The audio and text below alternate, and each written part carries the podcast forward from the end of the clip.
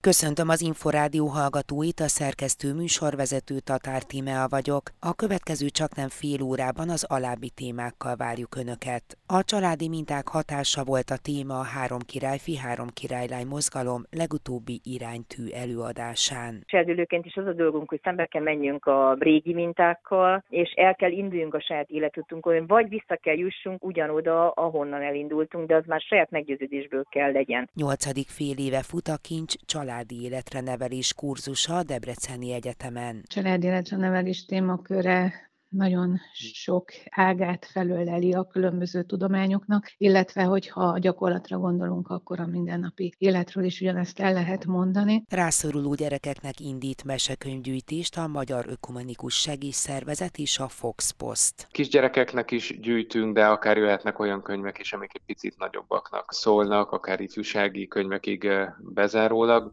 településen zajlik egész éves munka gyermekekkel, úgyhogy lesz helye ezeknek a könyveknek. Mennyire determinál minket mindaz, amiben is, ahogyan felnőttünk, hogyan tudjuk meghaladni a tanult mintákat? Ezek a kérdések merültek fel a Három királyfi, Három királylány mozgalom legutóbbi iránytű előadásán. Az előadót Kádár Anna Mária pszichológust elsőként arról kérdeztem, mennyire tekinthető igaznak az a mondás, miszerint az alma nem esik messze a fájától. Egyféleképpen igaz, meg másféleképpen nem, mert hogy mindenképpen vannak ugye genetikai sajátosságok, amiket hozunk, vannak ugye tanult minták, amiket viszünk, vannak vérmérsékleti sajátosságok, és vannak olyan tulajdonságaink, amikkel ugye beleszületünk, temperamentum sajátosságok, amik végig az életünk során velünk maradnak, tehát hogy ebben az értelemben értelemben igen, de hogy nem csak a családi minta, hanem ott van ugye a kortárs kapcsolat, a saját élményeink, a tapasztalataink, amivel ugye meghaladhatjuk, és akár a transgenerációs örökségünket felül is múlhatjuk. Melyek azok a területek, ahol mondjuk a legnehezebb ez a változtatás, és egyszerűen determinálva van az, hogy már pedig ugyanebbe a cipőbe fogunk mi is belelépni életünk során? Hát, hogyha már említettem a temperamentum sajátosságokat, akkor biztosan ez az egyik. Van egy ilyen elmélet, ez Meryl és Ride szervezett pszichológusoknak az elmélete, miszerint négy kategóriába lehet sorolni az embereket, illetve mind a négy kombinálódhat mind a négyel. Ez a promováló, a kontrolláló, a fenntartó és az elemző típusok. Na most, hogyha valaki egy kategóriába tartozik, akkor árnyalatni dolgokat változtathat saját magán, ugye erről szól az egész személyiségfejlődés, de nem tud ellentmondani annak a típusnak, mint amibe ő beleszületett, úgymond. Például, hogyha veszünk két ilyen ellentétes példát, a promováló az, aki az a minden lében kanál, nagyon extrovertált, nagyon könnyen teremt kapcsolatokat, szeret a középpontban lenni, szeret ugye új élmények, új helyek, új ízek, de a motiváció hamar lankad, neki mindig szüksége van új impulzusokra, és ugye a rend, a, az időhöz való viszony, meg az érzelmekhez való viszony, ez hát ugye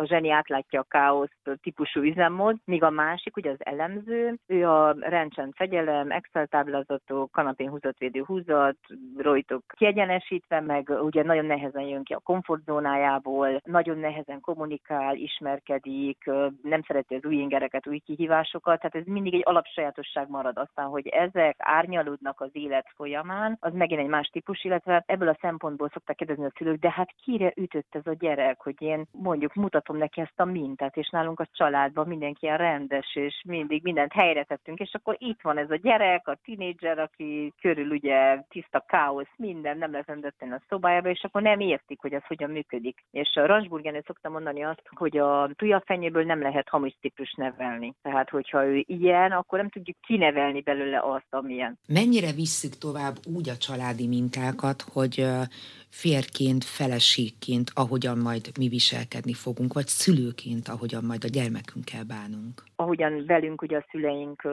bántak, amilyen típusú mondatokat mondtak, akár az alapmeggyőződéseink, hogy az élet vagy a világ az egy jó hely, ahova érdemes volt beleszületni, ahol érdemes elindulni, kipróbálni, próbatételek, fel lehet állni. Tehát, hogy, hogy ez egy nagyon-nagyon fontos üzemmód, illetve van a másik ugye, hogy vigyázni kell, hogy az emberek megbízhatatlanok, hogy a világ az egy kiszámíthatatlan hely. Ez egy alapbeállítodás, és ezt nagyon-nagyon nehéz felülírni. Felül lehet, csak ez nem kedvelő szerdára történik meg, hanem ez egy nagyon komoly önismereti munka. És bár sokan azt mondjuk, hogy na, ez biztos, hogy én nem fogom csinálni saját gyerekemmel, mint amit kaptam ugye otthonról. Nagyon sokszor ugye a feszült helyzetekből, amikor idegesek vagyunk, dühösek vagyunk, egyszer csak azon kapjuk magunkat, hogy hát pont ugyanazt a mondatot mondtam, mint amit annak idején én is kaptam. Ez sem gond, hogyha ugye ezek a minták előjönnek, hanem hogy érdemes végig gondolni tudatosan, hogyha ugye ilyen hasonló helyzetekbe kerülünk, hogy mi az, amit tovább szeretnénk vinni, és mi az, amit már felül szeretnénk írni. Már a gyereknevelés előtt is azért végigmegyünk egy személyiségfejlődési folyamaton, tehát nagyon sok minden változtathat rajtunk, akár a kortárscsoport, akár az előzetes tapasztalatok, és már lehet, hogy azelőtt felülírtunk mintákat, például az sem mindegy, hogy valaki végigment akár egy egyéni terápiás folyamaton, részt vett egy csoportos személyiségfejlődésen, olvasott a területen, foglalkozott saját magával. Tehát nagyon fontos az, hogy milyen én tudatossági szinten vagyunk. Nem azt jelenti, hogy meg tudjuk változtatni csak azáltal, hogy belátjuk, hanem tudunk reflektálni utólag. Azt mondjuk, hogy de most egy hülyeséget mondtam, akkor legalább be tudom ezt ismerni magamnak, és nem azt mondom, hogy de ez így volt jó, mert hát mondjuk én is kaptam két pofot, sem lett semmi bajom, és felnőttem, mert nagyon sokszor hallom ezeket a mondatokat mai napig is. A párkapcsolati szerepeket ugyanilyen tudatossággal lehet változtatni, ha változtatni akarja az ember is? Ugyanilyen ösztönösen jön az, hogy most mi a férj pozíciója, szerepe, feladata és mi a feleségé? John Gottman, a híres párkapcsolati szakértő mondja azt, hogy a párkapcsolati problémáknak a 60%-a megoldhatatlan, a 40%-on tudunk dolgozni. Tehát, hogy vannak dolgok, amiket nem fogunk tudni megváltoztatni. És ez is egy olyan dinamika, amiben ugye ott van ez a kölcsönös párbeszéd, az egymásra hangolódás, hogy mit gondolunk egyáltalán a szerepekről, a férfi szerepről, női szerepről, egyáltalán hogyan tudunk elindulni ebben a kérdésben úgy, hogy mind a két fél azt érezze, hogy nincs ez rákényszerítve, hanem ő ezt vállalta a házasságban. Mert vannak bizony olyan helyzetek, amikor akár egyik-másik szerepkörből át kell vegyünk,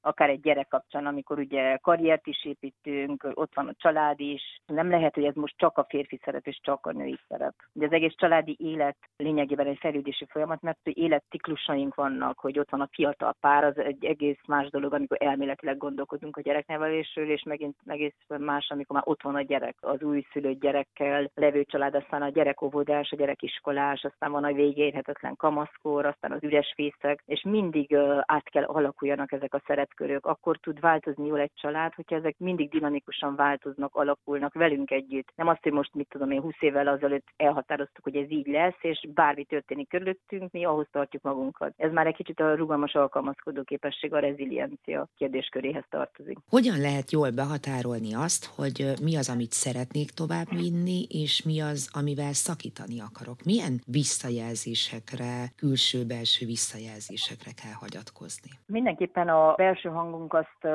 meg szokta mondani, hogy ezt nem, vagy ezzel nem akarok azonosulni. De hogy nem elég önmagában ezt eldönteni, mert az mindenképpen úgy, ahogy Jung mondja, ez az árnyék személyiségünk, tehát hogy azzal, hogy én eldöntöttem, még nem biztos, hogy tudatosan le tudom választani magamról, sokkal inkább integrálni, hogy ez bennem van, de nem adok túl nagy teret neki. Tehát, hogy amikor például dühös vagyok, akkor lehet, hogy felismerem a kritikus nagymamámnak a hangját, és hiába döntöttem el, hogy na, én olyan nem akarok lenni, mert ott van bennem ez a hang. És azt mondom, hogy igen, most ilyen voltam, ez jött ki belőlem, de hogy megpróbálok én egy másik mintát is érvényesíteni. És hogy biztos, hogy lesznek olyan helyzetek, amikor ezzel nem tudok uralkodni, mert hát amikor ugye, főleg a promoter személynél, akit említettünk ugye az elején, nála nagyon gyenge az impulzivitás kontroll, a frusztráció tolerancia, és sokkal hamarabb kifut a száján olyan mondat, amit nem feltétlenül gondolt meg. De hogyha tud tudatosan reflektálni, akkor igazából már, már egy kicsit meghaladta ezt a mintát. Tudja integrálni, ugye egy felnőtt ember valahogy tisztában van az érzései ambivalenciájával, akár a sajátjával is, és akár az is, amit a másiktól kap.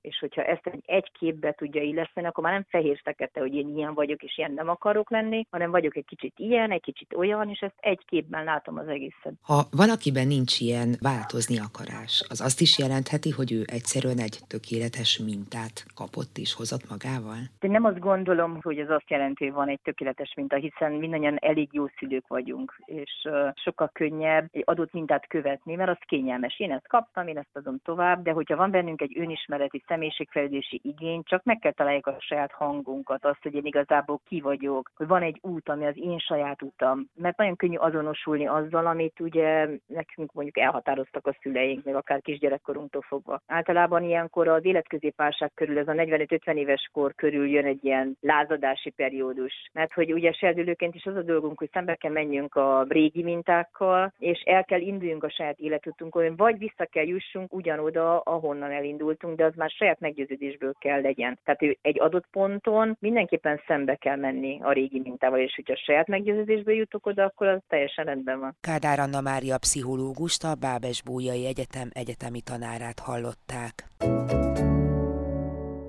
160 hallgatóval indult el a Kop Mária Intézet a népesedésért és a családokért, valamint a Debreceni Egyetem közös családi életre nevelés kurzusa. Az őszi szemeszter után lesz majd kurzus a tavaszi fél évben is, új témákkal, új előadókkal. Erről beszélgettünk Engler Ágnessel, a Kincs tudományos elnök helyettesével. A családi életre nevelés kurzus sorozat én már nyolcadik fél éve fut a Debreceni Egyetemen. Lényegében az indulás ahhoz köthető, hogy 2019-ben megalakult a Neveléstudományi Kutatóközpont, köszönhetően a Kincs és a Debreceni Egyetem között megkötött együttműködési megállapodásnak. Ebben az együttműködési megállapodásban többek között szerepelt az is, hogy közösen hirdetünk kurzusokat a hallgatók számára, illetve a Kincs Neveléstudományi Kutatóközpontjának munkatársai rendszeresen vállalnak órákat az egyetemi kínálatban. A családi életre nevelés témaköre meglehetősen széles témakörnek tűnik. Mi mindenre fókuszálnak ezen belül? Éppen ezzel küzdünk magunk is, hiszen rendkívül szertágazó témákat lehet ide sorolni, és mindig nehéz választani még akkor is, hogyha egy fél év hosszúnak tűnik. Ugyanakkor a családéletre nevelés témaköre nagyon sok ágát felöleli a különböző tudományoknak, illetve hogyha a gyakorlatra gondolunk, akkor a mindennapi életről is ugyanezt el lehet mondani. Lényegében a rendelkezésre álló szakirodalmat szoktuk egyrészt figyelembe venni, hogy mik azok a témák, amelyekkel legtöbbet foglalkoznak a szakemberek ezen a tudományterületen, illetve a gyakorlatot, tehát milyen típusú képzések, ismeretterjesztő előadások jutnak el a mindennapok embereihez. Ezzel azt is szeretnénk egyrészt érzékeltetni, hogy a családi életre nevelés az egyfelől egy jól megalapozott tudományos háttérrel rendelkező tudományterület, másfelől viszont a mindennapoknak a része is. Éppen ezért nagyon fontos mindaz a munka, amit a szakemberek a különböző területeken végeznek. Harmadrészt pedig szintén nagyon fontosnak tartjuk a hallgatói visszajelzéseket. Minden fél év végén megkérjük a résztvevő hallgatókat, hogy értékeljék a fél évnek a kínálatát, olyan szempontból is, hogy melyek azok a témák, amelyekről szívesen hallanának a jövőben, melyek azok, amiről nem hallottak, de érdekelni őket, és ezeket is figyelembe szoktuk venni a kurzus tervezésénél. Családi életre nevelés szabadon választható kurzust elsődlegesen tanárjelöltek részére indítottuk, mert fontosnak tartjuk azt, hogy azok a hallgatók, akik pedagógus pályát választják, lessák ezeket a kérdésköröket is, és a saját tanári munkájukban fel tudják majd használni. Mivel nekik nem olyan régen került bele a mintatantervükbe ez az előadás, éppen ezért, ameddig feltöltődik a pedagógus hallgatókkal a létszám, megnyitottuk a többi kar hallgatói előtt is ezt a lehetőséget. A Debrecen Egyetem köztudottan a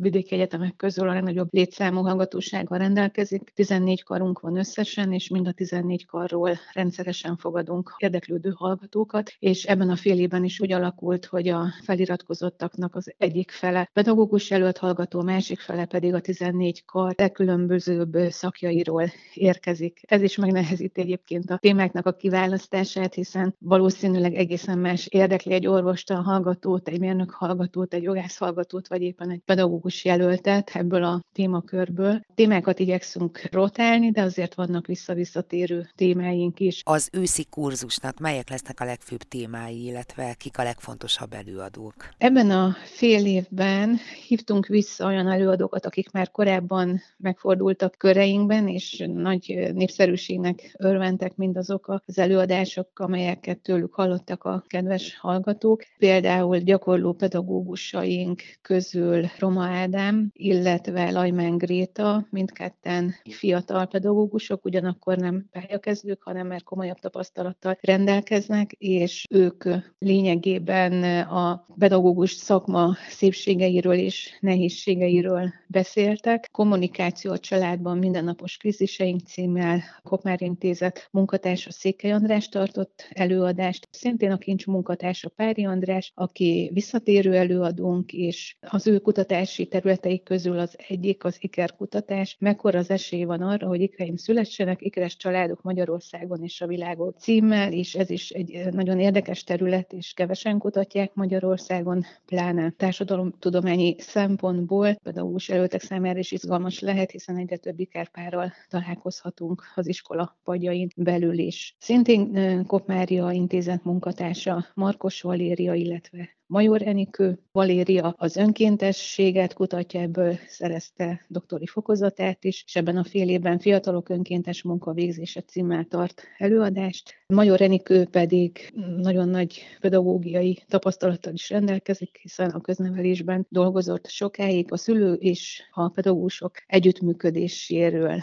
annak akadályairól, esetleges nehézségeiről, vagy éppen jó tapasztalataiból fog megosztani a kedves hallgatókkal. Érkezik körünkbe egy kollégiumi nevelő kolléga, Ónagy Ferenc, aki pedig az Életre nevelés a kollégiumban című előadását fogja megtartani. Én magam is tartottam előadást, egy bevezető előadást magáról a családi életre nevelés elméleti és gyakorlati hátteréből. Ezek lennének tehát a mostani képzési kínálataink. Aki az őszi kurzusról lemaradt, az mikor számíthat a következőre? Éppen a nagy érdeklődésre való tekintettel mindenfél évben meghirdetjük ezt a szabadon választható előadást, nagyon gyorsan be is szoktak telni a helyek, és rendszeresen kapunk leveleket, amelyben az iránt érdeklődnek a hallgatók, hogy tudunk-e létszámot bővíteni, mikor lesz a következő előadás. Éppen ezért úgy döntöttünk, hogy nem évente, hanem fél évente hirdetjük ezt a kurzust. Engler Ágnest a Kopmária Intézet a népesedésért és a családokért tudományos elnök helyettesét hallották.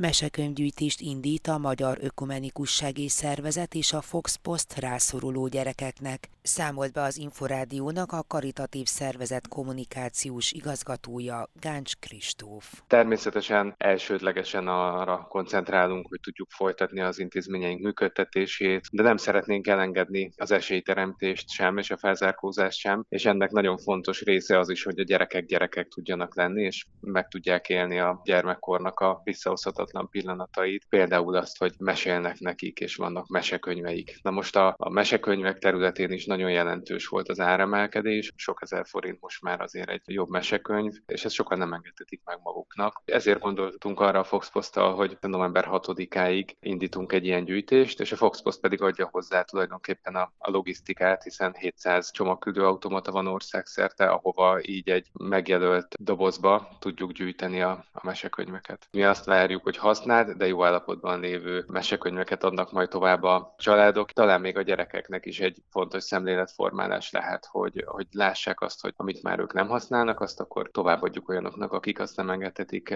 meg maguknak. A kisgyerekeknek is gyűjtünk, de akár jöhetnek olyan könyvek is, amik egy picit nagyobbaknak szólnak, akár ifjúsági könyvekig bezárólag. Fogunk tartani meseolvasást is intézményekben, hogy ezzel is felhívjuk arra a figyelmet, hogy mennyire fontos, mennyire értékteremtő maga a mese, és milyen nélkülözhetetlen a gyerekeknek az életébe, és fontos, hogy azok sem maradjanak ki belőle, akiknek a, a szüleik nem engedhetik meg, hogy megvegyék a legszebb mesekönyveket. 20 településen zajlik egész éves munka gyermekekkel, úgyhogy lesz helye ezeknek a könyveknek. Családi hét. Elindult a szavazás a Kops Krapski díjra jelölt személyekre, házaspárokra és kutatókra. A Három királyfi Három királylány alapítvány a kutató és közösségteremtő tevékenységet szeretné így elismerni. Tavaly például Pál Ferenc katolikus pap, valamint a Nagykálóci Eszter Rudolf Péter házaspár vehette át az elismerést. A részletekről az alapítvány elnökét, Skrapski Fruzsinát kérdeztem. A szüleim emlékére alapítottuk ezt a díjat. Három kategóriában adunk át díjakat. Az egyik egy úgynevezett jó emberdíj. Olyan embereket díjazunk, akik közösségépítőek. A második az együtt dolgozó házaspárdíj. Itt tulajdonképpen mindegy, hogy milyen területen, csak az a lényeg, hogy a házaspár együtt dolgozik, ahogy a szüleim is együtt dolgoztak. A harmadik, ez pedig egy tudományos díj, az ilyen újító tudományos munkákat értékeljük junior és senior kategóriában. Igazából nehéz közülük kiemelni embereket, mert mindegyik fantasztikus empatikus, különleges ember, aki a saját közösségében nagyon sokat tesz. Van olyan orvos, aki egyébként mellette terápiákat tart és segít csak úgy az embereknek, van olyan, aki civil szervezetet hoz létre és szegényeknek segít. Mi azért örülünk ennek a díjnak, mert bemutathatunk olyan embereket, akik egyébként nem ismertek, pedig fantasztikus, amit tesznek. Általában jelöltek nagyon meg is szoktak lepődni, hogy ők egy díjra lettek jelölve, mert általában ezek olyan emberek, akik csak úgy élnek egy helyi közösségbe, és, és nagy szeretettel ott aktívan részt vesznek a közösség munkájában. Nagyon nagy szerepe van a közönség szavazásnak, ami most indult el. A háromkirályfi.hu oldalon lehet megtalálni a jelölteket és szavazni. November 6-áig lehet szavazni, utána a zsűri is dönt, és majd minden kategóriában két díjat is kiosztunk. Az egyik a zsűri díj, a másik meg a közönségdíj. A családi hét adásában ezúttal beszámoltunk arról,